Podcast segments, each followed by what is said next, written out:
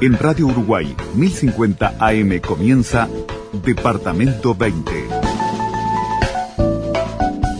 El contacto diario de la Radiodifusión Nacional con el Uruguay fuera de fronteras. Políticas, experiencias y realidades de la migración de nuestro país. Departamento 20. Departamento 20. Conducción Alejandro Gabarda. Producción Nelson Díaz. Departamento 20. 20. Los uruguayos allá y acá.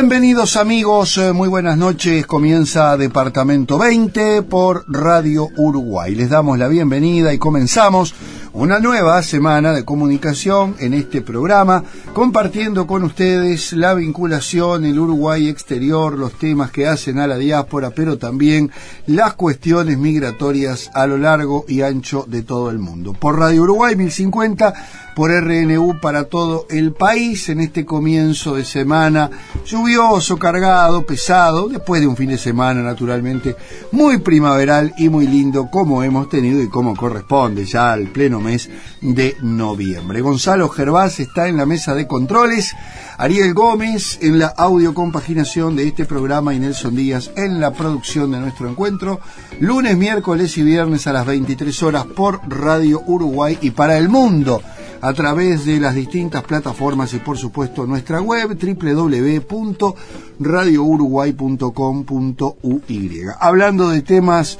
migratorios, algunas cifras y algunos datos que tienen que ver con la movilidad humana en el continente luego de muchos meses donde bueno, eh, precisamente la frontera de México con Estados Unidos se había transformado un poco en el epicentro de los grandes temas migratorios, conjuntamente con la situación que se plantea en el Mediterráneo.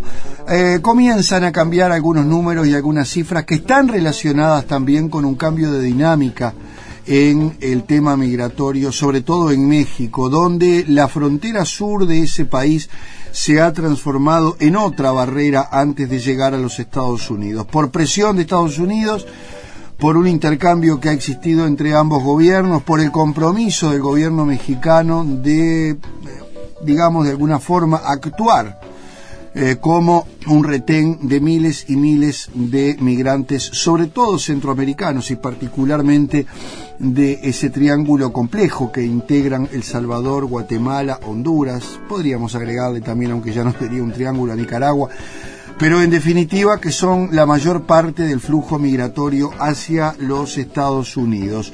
Y eso también comienza a verse reflejado, esas políticas que se han aplicado, en las cifras y los datos. El secretario interino de Seguridad Interior de los Estados Unidos, Kevin McAleenan, destacó que la migración irregular de El Salvador, Guatemala y Honduras a los Estados Unidos se redujo en un 86% desde mayo del mes pasado. Reitero, la migración de El Salvador, Guatemala y Honduras se redujo en un 86%. No nos queda claro si en realidad se redujo la migración o esas barreras de las que hablamos son las que determinan este número, sobre todo a la hora de ingresar a los Estados Unidos. En los últimos meses, dijo el secretario de Seguridad Interior de los Estados Unidos, hemos visto una reducción del 86% en la migración de estos tres países de Centroamérica y sostuvo que se trata de resultados históricos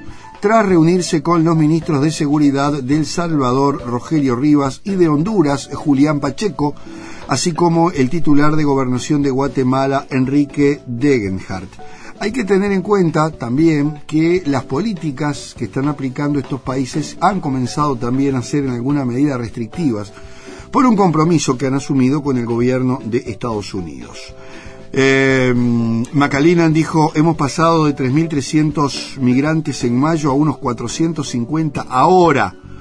Entonces es un gran logro que puede ayudar, que un gran logro que ayuda a proteger familias y niños vulnerables, dijo el funcionario estadounidense al tiempo que destacó los acuerdos migratorios, justamente, firmados con esos tres países, que los compromete a recibir migrantes extranjeros mientras tramitan sus solicitudes de asilo en Estados Unidos, que todos sabemos pueden durar muchísimo tiempo. Por tanto, hoy los países de ese triángulo, incluido también México, aparte, se han comprometido con el gobierno de Estados Unidos de mantener en sus fronteras a quienes quieran llegar a los Estados Unidos hasta tanto se aclare o se confirme su situación o se aprueben sus solicitudes de asilo. Dijo el funcionario de los Estados Unidos que mediante los acuerdos se ejecuta una estrategia conjunta para abordar desde diferentes ángulos el tráfico de personas, la seguridad fronteriza y el desmantelamiento de redes de traficantes de personas.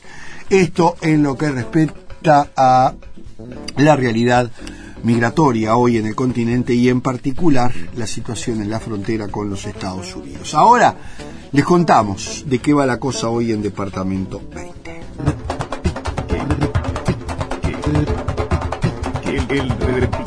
El, repique. Nelson Geselter es un fotógrafo uruguayo que vive en Hamburgo. Se fue cuando tenía 30 años y en total hace 35 que vive en esa ciudad alemana, en el norte de Alemania, capital del otrora denominado mundo hanseático, es decir, aquellas ciudades puertos que no solamente tenían un sistema de comercio muy activo en los siglos previos al siglo XIX-XX, el siglo XIX incluido, y que, bueno, se ha transformado en una de las grandes ciudades alemanas. La primera migración fue por 10 años, volvió al Uruguay, estuvo 6 años aquí, hablo de Nelson por supuesto, y retornó a Hamburgo por razones familiares y allí vive desde entonces. Hoy en día, además de sus actividades eh, fotográficas, también se dedica a otras actividades precisamente en Alemania y nos va a estar contando cómo ha sido su vida migratoria y su vínculo con un país que a priori no suele ser destino de los uruguayos, pero que tiene, y sobre todo Hamburgo, unos cuantos uruguayos viviendo allí. Para comunicarse con nosotros, departamento 20 radio arroba gmail.com, 20 con número, y pueden seguirnos también a través de nuestra página de Facebook. Hacemos una pausa y con la historia de Nelson Geselter desde Hamburgo, en Alemania, compartimos nuestro Departamento 20 de hoy. Departamento 20. Un país con cultura de emigrantes.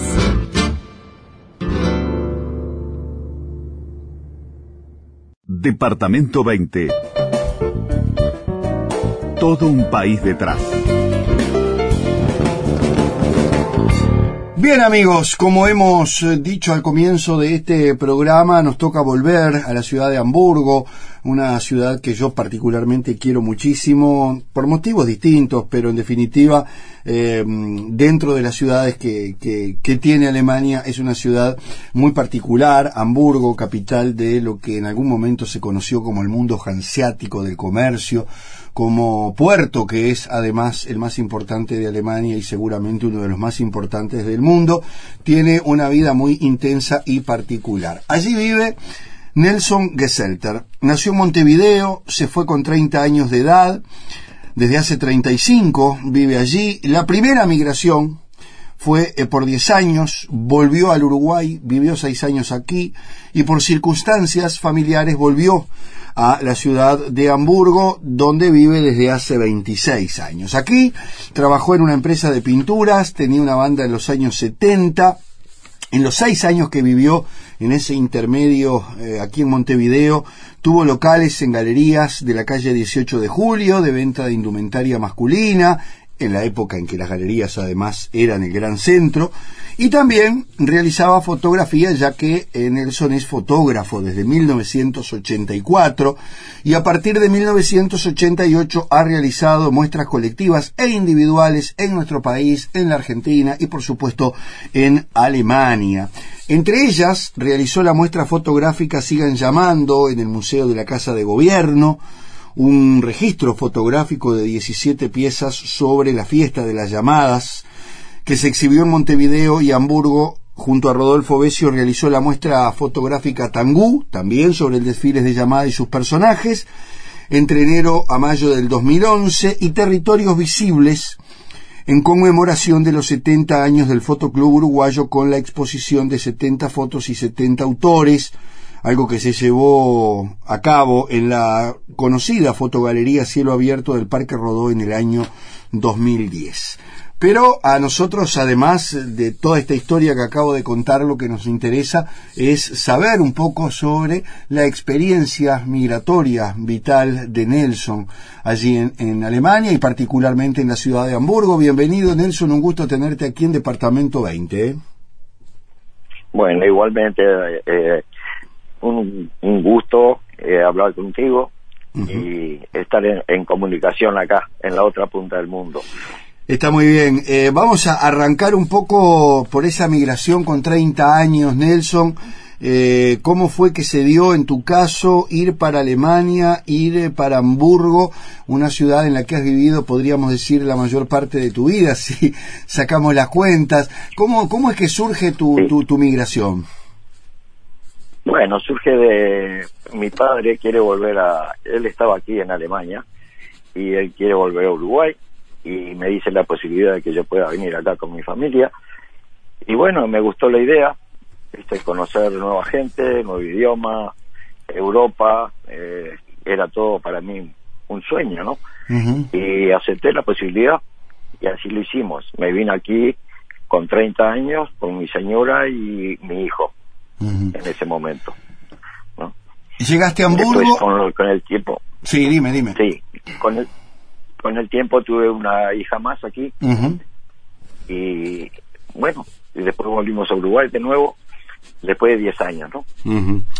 Este, Nelson, eh, vamos a detenernos en esa llegada. Llegás a una ciudad muy particular, en primer lugar por las características de Hamburgo, una ciudad portuaria, una ciudad mucho más abierta eh, desde el punto de vista, mm, digamos, de lo que es la, filosofía de la gente, como cualquier puerto que está en contacto eh, con, con, todo lo que va y viene, en definitiva, con el mundo. Digo esto porque las ciudades portuarias en general suelen ser más abiertas al mundo y Hamburgo es un gran puerto y con características muy pero muy especiales. ¿Cómo fue para vos llegar a ese mundo desde el Uruguay? ¿Qué sabías de la cultura alemana? ¿Cómo fue para vos? Sabemos que siempre subyacen eh, muchos prejuicios sobre que los alemanes son así, son asá. ¿Cómo fue para vos llegar a, Hamburgo? Bueno, para mí fue una cosa impresionante, imagínate, eh, era todo nuevo para mí, una aventura linda, aparte tenía mi trabajo acá, no tenía preocupaciones en sí.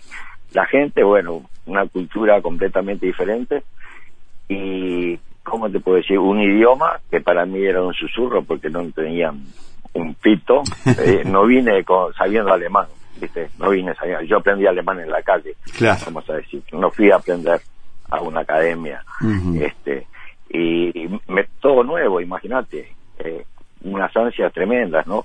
Cuando vino el invierno me arrugué un poquito, pero bueno, había que seguir. Es un invierno muy húmedo, además, el de Hamburgo, ¿no? Una de las características de Hamburgo es esos días grises que se repiten con mucha humedad. Yo digo siempre que los que eh, eh, han vivido o hemos vivido en Montevideo, tampoco nos llama tanto la atención tener ese tipo de ventisca molesta que se tiene durante tantos días, ¿no? A, veces en, en, Hamburgo. El, problema es que es muy largo el invierno. Claro. ¿Entendés? Y, entonces, eso es lo que te viene la, melancolía, te viene las ansias, porque justamente acá es invierno, en Montevideo es pleno verano, y, te pica el bichito, ¿viste? Querés, ir, querés ir, cada año querés ir. Y así lo hice bastante seguido. ¿Cómo, Hace cinco años ahora que no voy.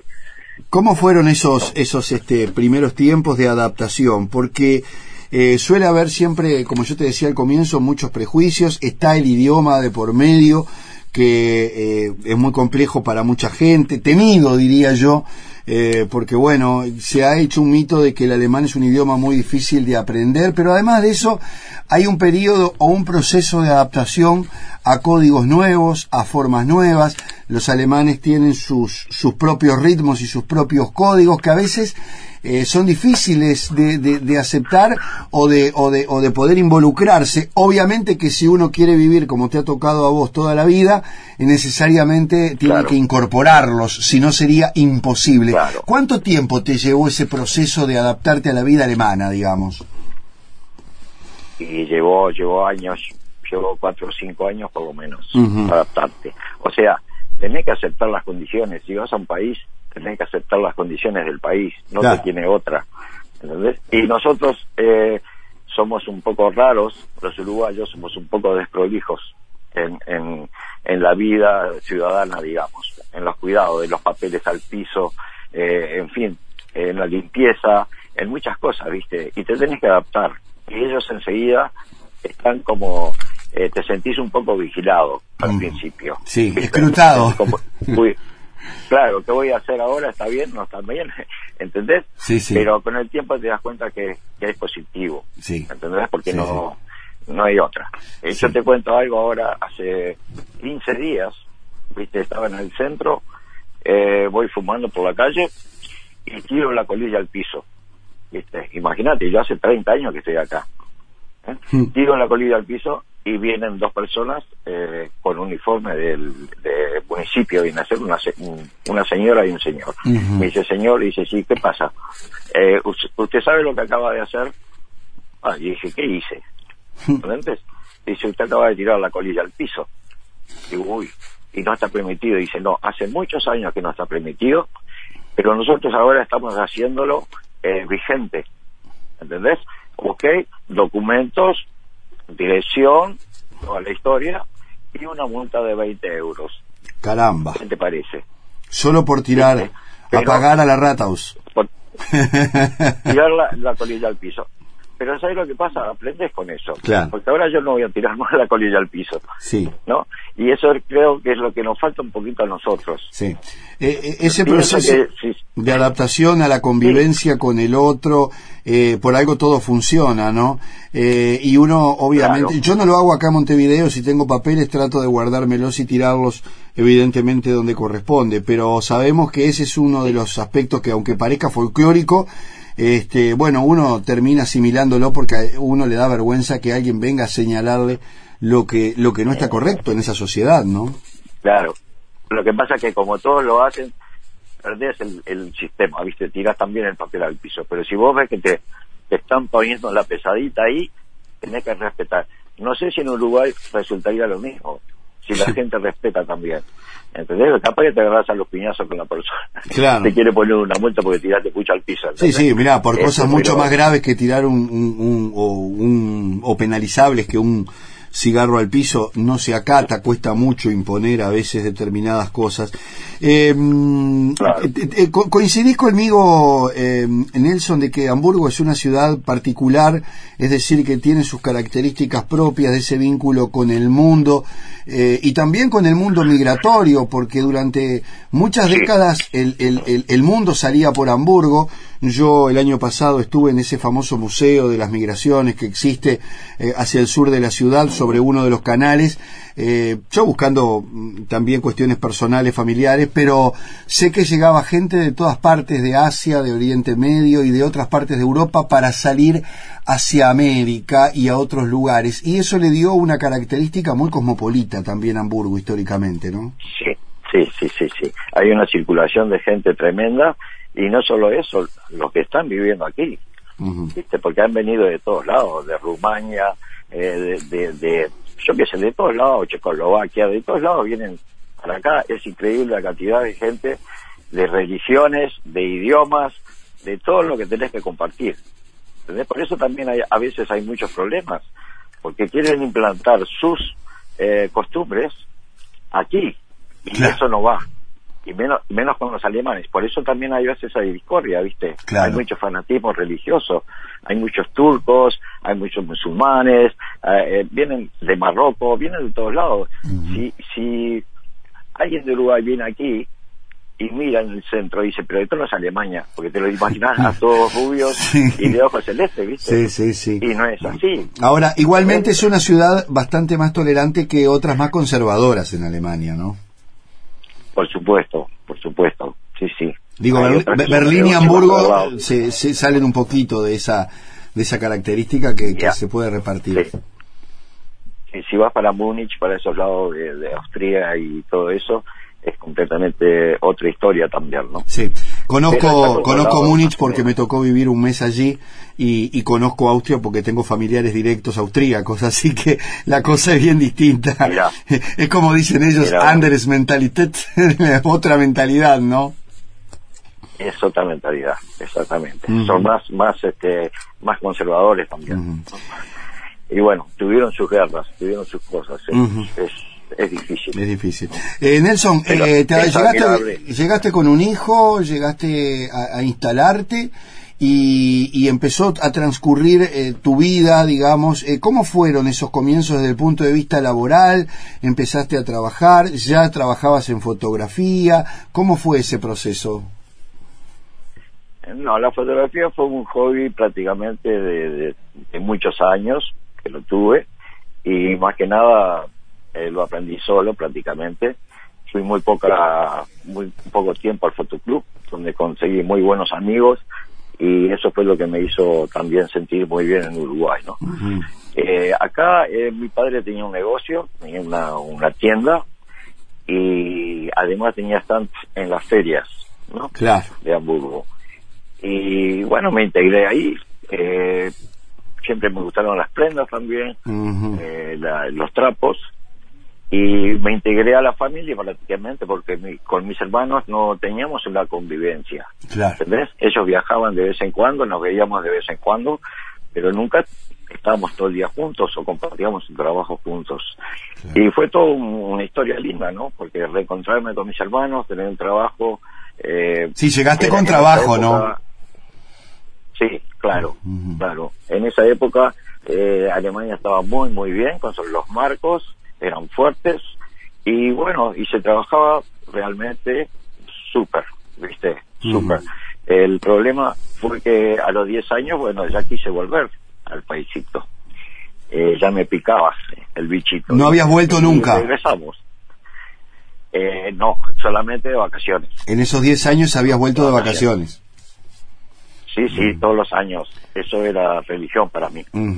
Y y- en esa época, imagínate, imagínate si sería estaría bueno Alemania en esa época o estaría muy bien Uruguay, yo qué sé, no, no sé la explicación, claro. pero yo me quedaba en Uruguay do- dos o tres meses. ¿viste? de vacaciones. ¿Y por qué resolvés volver, No. eh, eh, eh, Nelson? ¿Porque tenías deseo? ¿Porque el trabajo ya no, no daba? ¿Porque había circunstancias personales que te hicieron volver? ¿A dónde? ¿A, A Uruguay? Montevideo, sí. No, sí, claro, no, y yo extrañaba mi tierra, ¿viste? Yo quería volver. Ajá. Eh, yo quería, el- el- era mi sueño volver a Uruguay, desde mi casita como quieren todos y, y estar tranquilo, trabajando, ¿no? Claro. Pero tuve mala suerte, o sea, eh, un par de cosas personales, me, ahí me tuve que separar y toda la historia, pero encima eh, yo tenía varios locales por 18 de julio, eh, tenía uno en la Galería Virrey, tenía otro en la Galería de enfrente, que ahora no me acuerdo el nombre, frente por frente a la Galería Virrey, Sí. eh, un local que se llamaba Federal Express, Ujú. la pecera le decían porque era todo de vidrio. Y tuve otra en el Libertador y en la Galería Cristal. Imagínate, tenía cuatro locales en 18 Claro. En la época, en la época en que la galería era el lugar recurrente de todo el mundo, ¿no? Estaban en pleno apogeo las galerías. Claro, Tener un claro, local en una galería claro. era el sumum. Era el Zoom, era el Zoom. Aparte era lindo, me gustaba. Este, hacía las confesiones yo mismo. Eh, eh, había un taller que trabajaba para mí y todo. Estaba muy lindo, me gustaba mucho la, la, la historia. Y que te cuento que en determinado momento se eh, hace el shopping. Sí, Está el shopping en Montevideo. sí, fue el primero. Y ahí fue la tumba. Sí. Ahí fue la tumba para todo el centro. ¿viste? Ahí empezamos a morir de a poquito, uno, otro, otro, otro. Y en poco tiempo quedó muerto el centro. La gente se iba al shopping. Claro. podían estacionar, no tenían problema, tomaban su café, tom- iban al súper, tenían todo ahí. Hoy tenemos cinco o seis Y ahí shopping. el centro, ya, das cuenta, te das cuenta. Aparte el dólar en esa época se había ido al diablo, ¿viste? Y nosotros vendíamos en pesos, imagínate, Claro. y cobrabas, los cheques los cobrabas a los tres meses, a los 90 días. Cuando cobrabas los pesitos esos, no era nada. No era nada. Y los alquileres los tenías que pagar en dólares en esa época. Y ahí es que resolvés volver. Eh, ahí resuelvo volver otra vez a Alemania. ¿viste? Así que eh, no había otra. Eh, Nelson, ¿fue difícil esa decisión de volver a irte porque eh, la primera vez, bueno, lo viviste como una oportunidad, un reencuentro familiar, cosas nuevas? Sí. Te volviste con la esperanza de poder volver a tu país y vivir, pero en un momento las circunstancias te dijeron hay que arrancar de vuelta. ¿Cómo fue esa segunda partida? Sí. ¿Fue más compleja la decisión que la primera? Y fue durísima, imagínate. Después de todo lo que había tenido, eh, no tenía nada. ¿Viste? Encima me había separado y estaba prácticamente solo con mis dos hijos.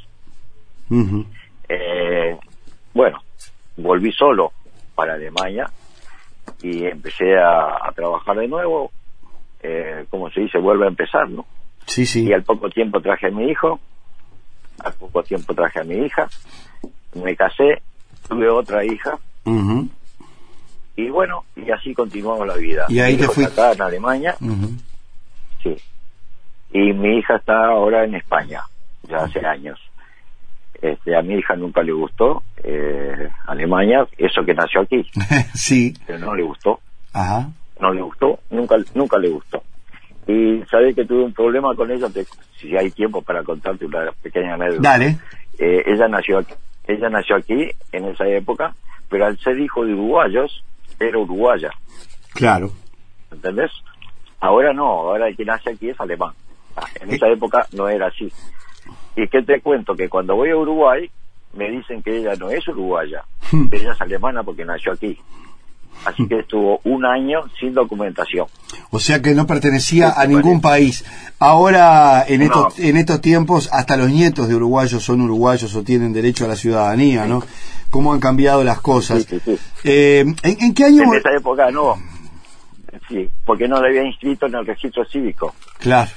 ¿entendés? Sí, sí, sí, completo. Entonces, a- me dice, no, no, uruguaya no es, nació en Alemania, es alemana. Y digo, "Oh, para los alemanes no es. Toda una historia. Toda una Hasta historia. abogado tuve que poner. Claro, claro. ¿En qué año fue que, que- que Sí. volviste a Alemania, eh, Nelson? Ay, mira, hace 26 años para atrás. Ajá, o sea que ya, ya había caído el muro, digamos, ¿no? O sea que conociste Ahí la, la Alemania previa a la reunificación y cuando volvé la Alemania estaba reunificada. ¿Encontraste cambios entre Sí. una y otra cuando volviste? Por supuesto, grandes cambios. Grandes cambios, sobre todo en la en la economía eh, alemana, ¿no? En e- eso no eso eh, perjudicó porque llevaron la moneda del otro lado al mismo valor de este lado hicieron un montón de cosas viste y seguro eh, te perjudica quieras o no eh, perjudica no Claro. pero bueno así tenía que ser. Sí, sí. tiraron el muro y se terminó la historia. Ya. Eh, Ne- Nelson, vamos a hacer una pausa acá y ahora a la vuelta vamos a hablar un poco de cómo es tu vida hoy en Hamburgo, de cómo es tu relación con el país, de cómo uno, casi sin darse cuenta con el paso del tiempo, va modificando un poco su forma de ver al país o las cosas, porque uno está inmerso en otra realidad, más allá de que seguramente eh, la Alemania a la que vos llegaste no solo que es muy distinta a la Alemania de hoy, sino que también existe una tecnología que hace que las distancias se hayan acortado. Así, si te parece, hacemos una pausa y con Nelson Geselter desde Hamburgo retornamos aquí en Departamento 20. Departamento 20. Un país con cultura de emigrantes.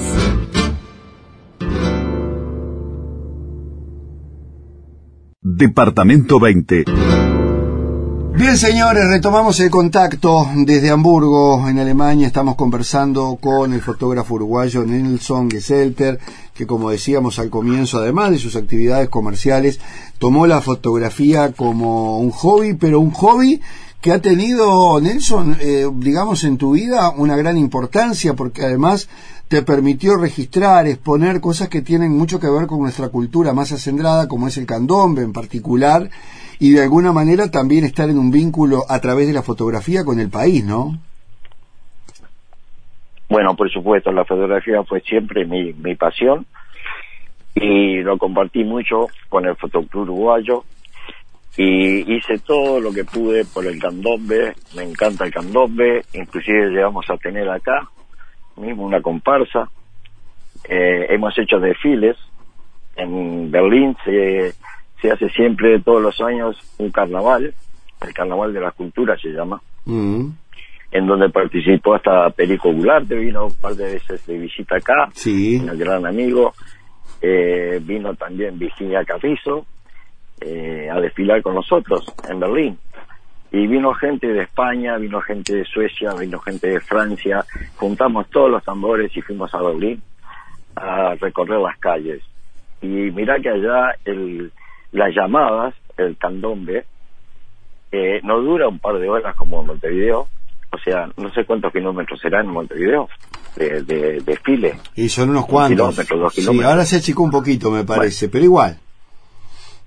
Bueno, pero imagínate que en Berlín son cuatro kilómetros Ay, Dios. que hay que ir. Sí, cuatro kilómetros tocando el tambor. Acá teníamos la costumbre de decir cuadras brasileñas cuando hablábamos de cuadras largas, y yo agregaría cuadras de Berlín también, que son muy largas, ¿no? Sí. Perico Goulart tiene que haya morir. Dice cuatro kilómetros, mi Dios querido. Viste, nunca había visto eso. Y lo hizo, vino dos veces. Este, nos reíamos tanto porque, imagínate, y, y yo toco el piano. Po, el, peor el- el más livianito, el, más livianito de todo, ¿viste? Y cuatro kilómetros, imagínate. Ujú. Yo ya andaba por los 65, Ujú, 66 años. Claro. Este, pero pero fue muy lindo, ¿viste? Porque ver gente, uruguayos que venían de todos lados, con su tambora bajo brazos, eh, es una experiencia preciosa. ¿no? Nelson, Preciosa. eh, nunca perdiste el contacto con Uruguay, seguiste viniendo en la medida de lo posible. Ahora me contabas que hace cinco años no venís, pero siempre tratabas de, de- de vol- volver en algún momento, ¿no? Sí, claro, sí, sí, sí, siempre. Eh, Mm. Lo que pasa que ahora económicamente la cosa no está bien como estaba hace un tiempo atrás Claro. y Uruguay está bastante caro. Sí. Imagínate que un pasaje de, de aquí para allá sale 1.200, 1.300 euros. Ujú. Es, eh, se hace pesado. Y no baja de eso, ¿no? Eh, baja, sí. Ahora hay unas ofertas que posiblemente la aproveche y pueda ir eh, para fines de diciembre. Caramba. Sí. Así que estamos ahí. Bueno, ya te Sí. invitamos desde ya a visitarnos acá en la radio cuando vengas, ¿no?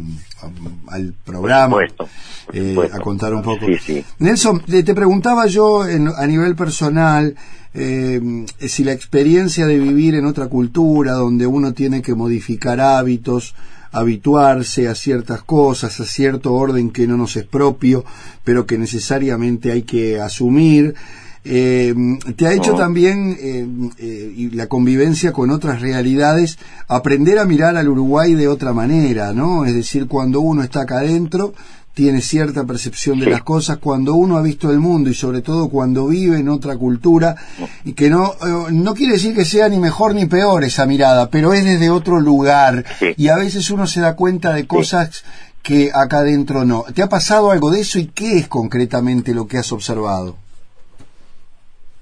Bueno, por supuesto que hay un gran cambio, ¿viste? Eh, ya de la mentalidad ya surge todo. Y acá lo que tenés es una tranquilidad, eh, no te puedo decir, una tranquilidad social. ¿viste? Porque eh, están las cosas estipuladas de una forma que no te puede fallar. ¿viste? Es muy difícil que te falle, muy, muy difícil. Te hablo a nivel, por ejemplo, de jubilación. ¿no? Vamos a entrar en un tema de jubilación. La jubilación mínima acá está estipulada en una cifra X, que está calculada que te da para vivir. No está calculada, eh, ¿cómo te puedo decir? te va a dar para vivir, te va a dar para pagar tu alquiler, te va a dar para pagar la luz, el agua, todo lo que tengas y comer. Si querés lujos es otra historia. Ajá. Pero está calculado, está calculado que vos vivís con eso. Claro. ¿no? Y te da. Yo, yo te puedo decir que te da porque yo lo estoy viviendo. ¿Entendés? Claro. Eh, no es que cobras 10 pesos y el alquiler te sale 15. No. Viste, vos cobras 10 pesos y sabés que el alquiler te va a salir 5. Y con el resto tenés que comer. ¿Entendés? Y esa tranquilidad, y tenés tu sociedad médica, esa tranquilidad en Uruguay no la puedes encontrar. Realmente. Yo te hablo de, de mi caso personal. No sé, quizás otras personas lo tienen. Claro, vamos, hablamos de un jubilado común. Claro, claro. Digo, no, no, no un jubilado eh, que tiene una jubilación de privilegio, sino el ciudadano común que ha trabajado toda su vida y un No. día se jubila. se jubila. Con, te, te puedo decir, eh, con un mínimo, con el mínimo de jubilación acá, podés vivir y tenés ayuda, si no podés, del Estado. ¿Entendés? Sí, si sí. vos no podés pagar tu alquiler, te, te- eh, estate tranquilo que no te quedas en la calle. Claro. Entonces yo digo, ¿cómo ve Uruguay con la jubilación que yo pueda cobrar acá? Si yo me puedo llevar mil euros para Montevideo de jubilación, Mm. ¿cuántos son mil euros? 40 mil pesos. 44 ¿Cuánto- ahora sería, o 42 vamos a ponerle el cambio. Bueno, 42. ¿Y cuánto cuesta un alquiler? ¿Sí? 20. No sé. 20 ¿Viste? algo. Calcula, calcula. Pero después hay que comer. ¿Viste? Y tener la, socie- la sociedad médica, Ujú. que es muy importante, ¿viste? Para mi edad. Sí, sí. todo. Y ese, ese, esa tranquilidad, ¿viste? Eh, yo adoro Uruguay, ¿viste? Me encanta Uruguay, me muero por ir a Uruguay, pero esa tranquilidad, ¿viste? No la conseguís. Entonces se te hace cada vez más imposible, por, por mi edad mismo, Claro. el poder regre- regresar, ¿viste? Sí, no, sí. no, no. ¿Entendés lo que te digo? Sí. Eh, hay cosas que son, ¿viste? Eh, ¿Cómo ha sido. Nelson, la relación de tus hijos con el país? Sospecho que distintas, porque cada uno lo vive a su manera, ¿no? Es decir, ¿qué, qué es lo- para ellos el Uruguay, por ejemplo? Bueno, mi hijo adora Uruguay. Mi hijo se muere por Uruguay. El que nació acá. Él vino acá con siete. Él, él creció ahí. Mm, Eh, cuando vinimos la primera vez vino con siete años, imagínate. sí. Y cuando volvimos ya tenía eh, 17, Ujú. ¿entendés? Y para él sí que fue duro. Claro. Para él fue muy duro. De aquí ir para allá. No salí, estuvo como cuatro o cinco meses que no salía de casa. ¿viste? Porque decía, no, mirá las calles sucias, no, mirá, están corriendo en las calles descalzos, no, mirá esto, todo le venía mal, ¿viste? Entonces agarré a un par de vecinos, de chiquilines del barrio, y los empecé a meter en mi casa, Claro.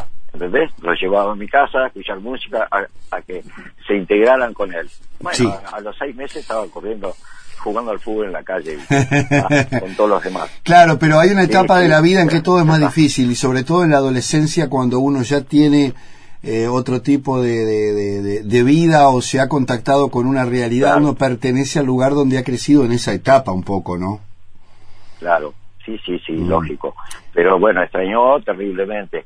Imagínate después que tuvo que volver a Alemania de nuevo. Claro, otra vez el proceso.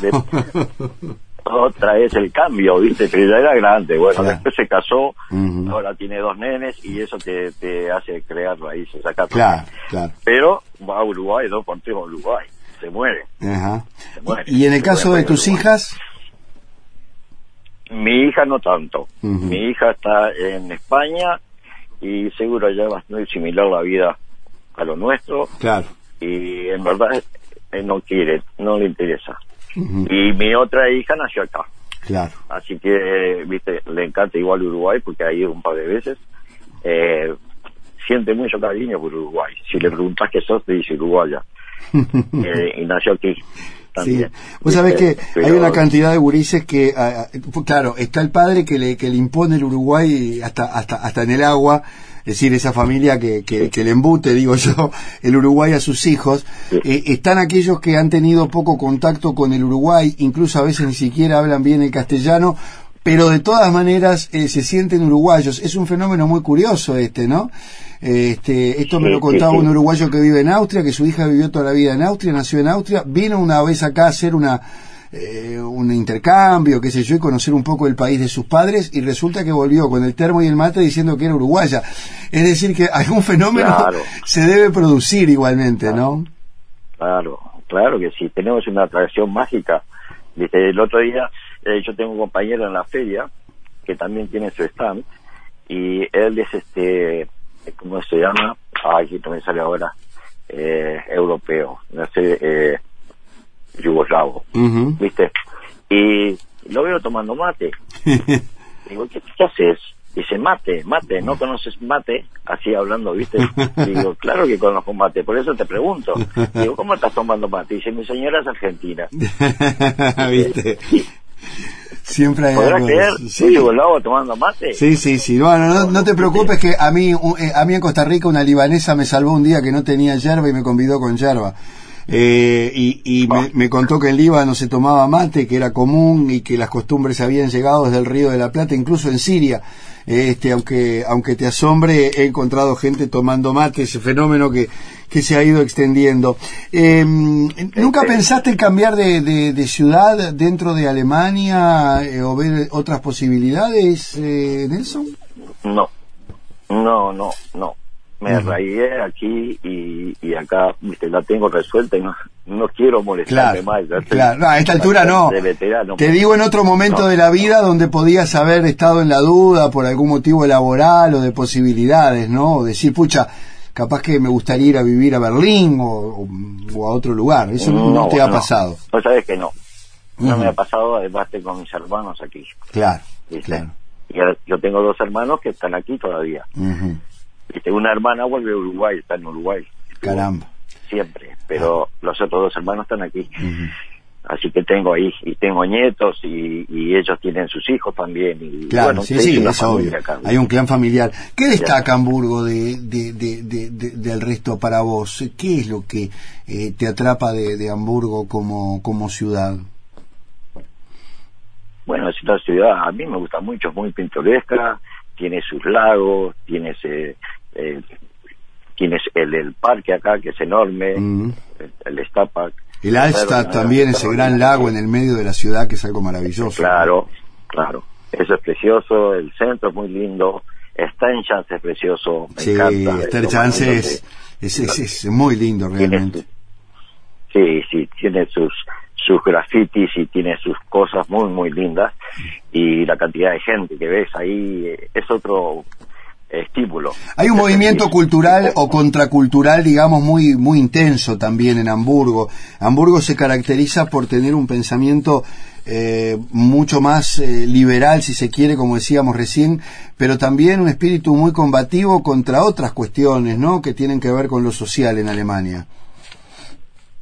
Bueno, sí, pero la juventud de ahora está muy cambiada. Caramba. hay una integración, hay una integración muy grande, ¿viste? Y se acoplan, vos vas a, a por ejemplo, y vos ves a gente de todas las secciones, con todos los alemanes y todos mezclados, no hay, eh, hay un, un, ¿cómo te puedo decir? Una comunión muy especial ahí entre la gente. Claro, a eso me refiero, ¿no? a- a- sí, sí, sí, sí. No, eh, ha cambiado mucho, ha cambiado mucho la juventud. Ha cambiado Alemania también desde que vos llegaste, ¿no? Evidentemente, mucho.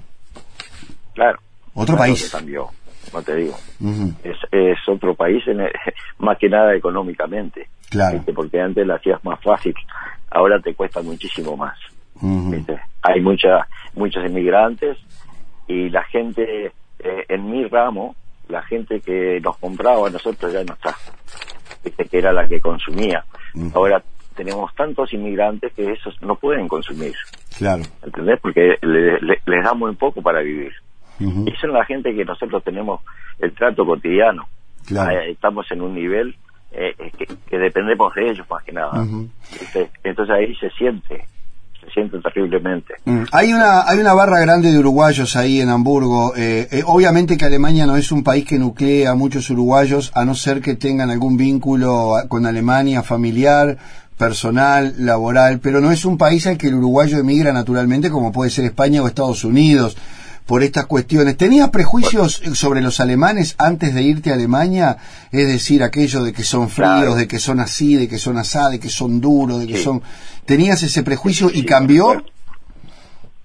cambió. Sí, sí, te, puedo, te lo puedo decir. La juventud ha cambiado muchísimo. Y ese prejuicio lo tenía antes de venirme para acá.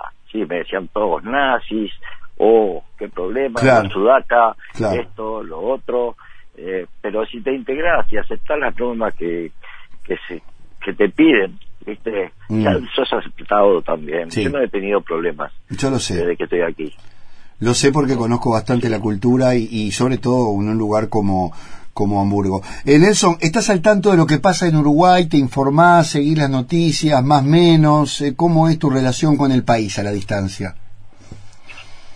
Sigo las noticias constantemente, miro todo, miro las votaciones, miro los problemas que estamos pasando. Y, y bueno, se me hace difícil ahora eh, volver y ver qué pasa, ¿viste? Porque normalmente yo antes en Uruguay eh, deambulaba hasta altas horas de la noche y no pasaba nada, y iba a los lugares nocturnos, me encanta la noche, me encanta Fun Fun, me encanta eh, todo lo que son espectáculos así musicales Sí, y, sí. y toda la historia Sí, sí.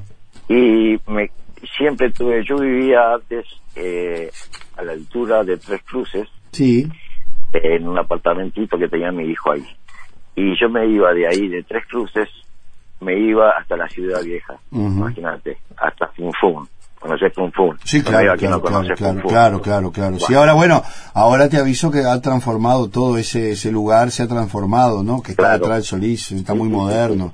Se Sí, ha hecho sí, toda sí. una estructura ahí que es un centro distinto de Montevideo que ha evolucionado mucho. sí sí sí sí vamos a ver si mantiene el clima que tenía Funfun en su época La- Ahora esa la veo más difícil, pero evidentemente las cosas Ah. evolucionan en un país y en otro. Viste que uno cuando se va tiene la idea de que todo en el- donde queda estático, ¿no? Y después se encuentra con la sorpresa. Sí sí sí sí. Está muy vamos bien. a ver Vamos a Eh, ver. Bueno, vamos a ver ahora en diciembre, Nelson, si mm, podés venir, eh, ojalá que así sea, y podés tomar contacto con, con el país, con sus realidades, con sus cosas, con sus pros y sus contras, pero en definitiva, por lo que vos contás, eh, con, con un país al que, eh, al que nunca has dejado de lado, como es el Uruguay, por lo No, que has no. contado. Para- Y, y bueno, yo creo que Para siempre eh, es una, una manera como de, de ir redescubriendo el lugar propio y las transformaciones que ha tenido, como seguramente te Claro. pasó en Alemania. Te fuiste de una Alemania eh, dividida, volviste a una Alemania reunificada, viendo de qué manera iba a poder emparchar esa cuestión histórica que generó tanto drama entre los alemanes en primer lugar. Y, y bueno, y deber de, de mantener ese vínculo, ¿no? Sí, claro. Y ahora vamos a ver el cambio. O sea, yo voy a ir ahora y no voy solo de vacaciones, una semanita y me voy. Yo no soy de ir a Punta del Este ni a lugares eh, pitucos, digamos. Ujú. Eh, voy a convivir con la gente, o sea, me voy a dar cuenta bien la situación. Claro, Entonces, No voy, no voy una semana ni dos, me pienso quedar dos meses, perfecto. ¿viste? Y ahí, ahí voy a sentir, ¿viste? Lo que puede sentir un uruguayo estando ahí, Está muy bien. eh, compartiendo, ¿no? Nelson, esto no, nos da la posibilidad entonces de, de tenerte en el programa. Veo que vas a estar un tiempo prudencial. A veces sabemos que la gente viene por pocos días, tiene que ver mucha gente, no cumple con todos porque no le da el tiempo.